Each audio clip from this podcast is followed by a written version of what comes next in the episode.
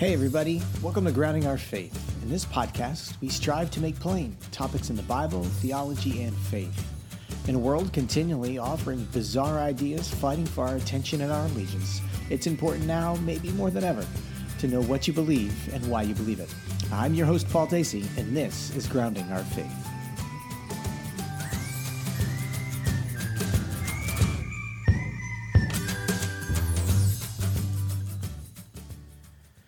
Well, good morning and welcome back to Grounding Our Faith podcast, where we are taking some time to do an Advent devotional series uh, called the Christmas Playlist. And uh, today is the last one, and Pastor Lew is going to be looking at the Song of the Redeemed.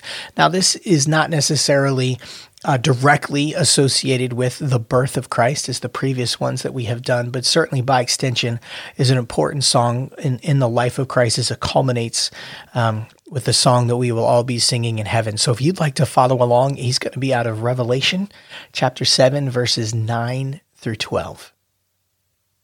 Hello, everyone. We're going to be looking at Revelation chapter 7, verses 9 through 12 uh, for some thoughts, and uh, here is the passage.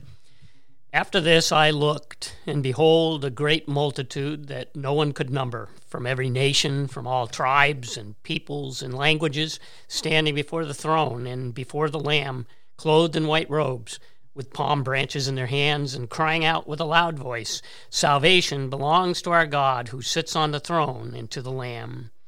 And all the angels were standing around the throne and around the elders and the four living creatures, and they fell on their faces before the throne and worshiped God, saying, Amen.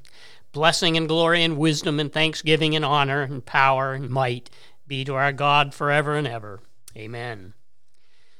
Well, in this particular Christmas podcast series, we've focused upon songs that were sung about salvation, mostly from individuals and angels.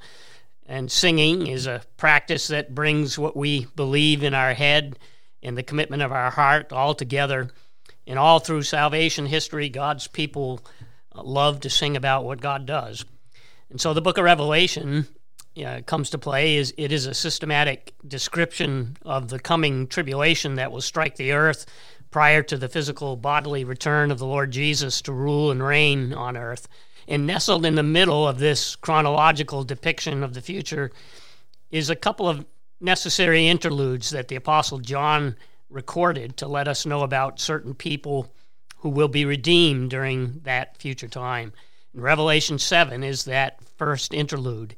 And the first eight verses introduces us to the famous 144,000 who start ministering during the first half of the tribulation. And I believe that they are the initial Jewish remnant who helped lead the nation of Israel to repentance and a multitude of Gentiles as well. And it's this second group that's the focus of this podcast, found in verses 9 through 12 and really through 17. And they're identified as the great multitude. During the tribulation period, Jews will not be the only converts. As in every age, God desires for the nations to come to know Him through the agency of Israel, as she's the one through whom the Messiah comes. And according to verses 13 through 15, this great multitude consists of believers coming out of the Great Tribulation. Some of them were martyred for their faith during the reign of Satan. And although this is describing those coming out of the Great Tribulation, it gives us a glimpse of what it will be like when all the redeemed of the ages will see each other. I believe the 24 elders is a reference to the resurrected church, and so believers are all together to celebrate the end of the rule of Satan. And several observations can be made. First, it will be an innumerable group. It will be so large that they can't be counted. And that should be a comfort to us to know that there will be so many that no one can count. And they're standing not under the throne waiting for the tribulation to be over, but standing in worship before God. I think uh, we sometimes envision that only a few people will come to know the Lord because we happen to know so many of our relatives and friends who don't seem to understand. But we need to to realize that God is busy working in lives around us in ways that we can't see right now. And they have white robes and that speaks of resurrection and purity. They are made white by the blood of the Lamb. All our righteousness is as filthy rags, but Paul said he had the righteousness of Christ, and so do we. When we come to faith, Christ's righteousness is placed on us as represented by the white. And they also have palm branches. And palms have always been emblems of victory. You might think back when was the last time we saw palm branches in people's hands, and you will realize it was when Christ entered into Jerusalem in the triumphal entry uh, as he rode down the mountainside into Jerusalem. And John, it seems to be linking that event with this one. Israel had the opportunity to receive their king, but the leaders of the nation rejected him. And at this event, though, in the end times, they are welcoming and worshiping their king with palm branches in hand. The implication is that we should be encouraged to share the gospel. God's word will not return void. We may lose hope in this secular world, but God will win in the end. Even declaring the Christmas story, as we do every year, should be viewed as one more way in which many will come to know Him. The world clutters the meaning, but we have a chance to cut through the glitter and present the truth. Well, the second thing we see about this group is that they are from every nation. Every tribe and people group and language will be there. And that should be encouraging as well. And it gives us hope as we seek to send missionaries to foreign lands. In heaven, we're going to hear English, Spanish, Portuguese, Turkish, Hebrew, Yiddish, Finnish, Chinese, just to name a few. Heaven is not going to be filled with only Americans. The gospel's going to reach the ends of the earth as Christ intended, even if it doesn't happen until the tribulation. All who are God's are His because of what Christ did during His first advent. Our Lord was born, lived a holy life, and then was unjustly crucified for the sins of the whole world, and the whole world will be represented at this great event. Those who trust in the work of His first coming will be a part of His second coming. The third thing we see is they cry. Crying is not only a loud uh, yelp, it's, it's a term for singing.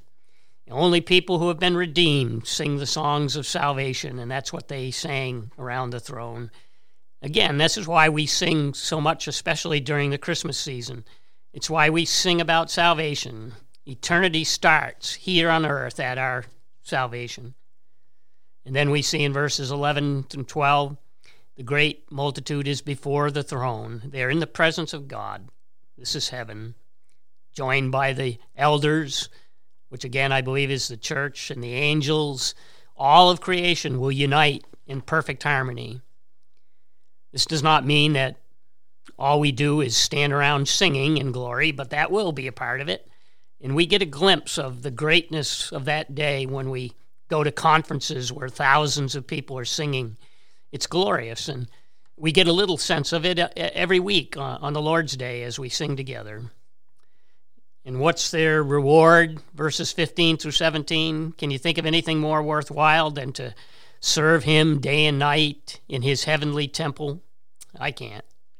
There will no longer be any hunger. All pain and agony will be gone. All their needs will be met as they serve God. Suffering is past. In fact, tears will be wiped away they are brought to the springs of the living water. And so they have a special place. All of us will. Protection and peace gives us hope.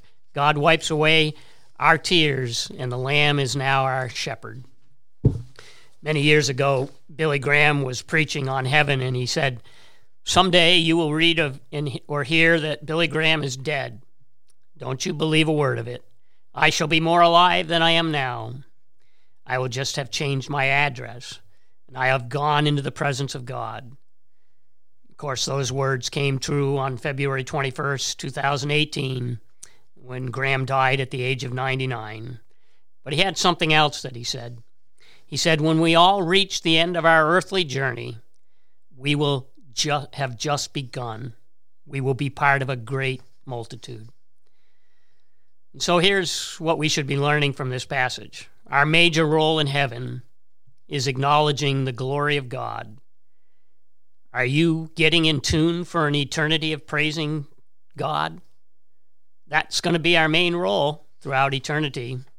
Therefore, let's all use this first advent of Christ, the celebration of Christmas, to practice singing for that great second advent when he returns.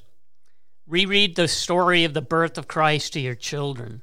Let them ask questions and wonder and seek to find the answers that we have at our fingertips in the Word. Each family can stand before Him and sing, even now, and God hears it. And that's really all that matters until that day that we're all singing together at the same time. But we, we wish you a blessed Merry Christmas and that it will be special to you. And let's pray. Father, thank you for the promises of your word and all that uh, is in there to encourage us. And we pray that we would truly rejoice this Christmas season. In Jesus' name, amen.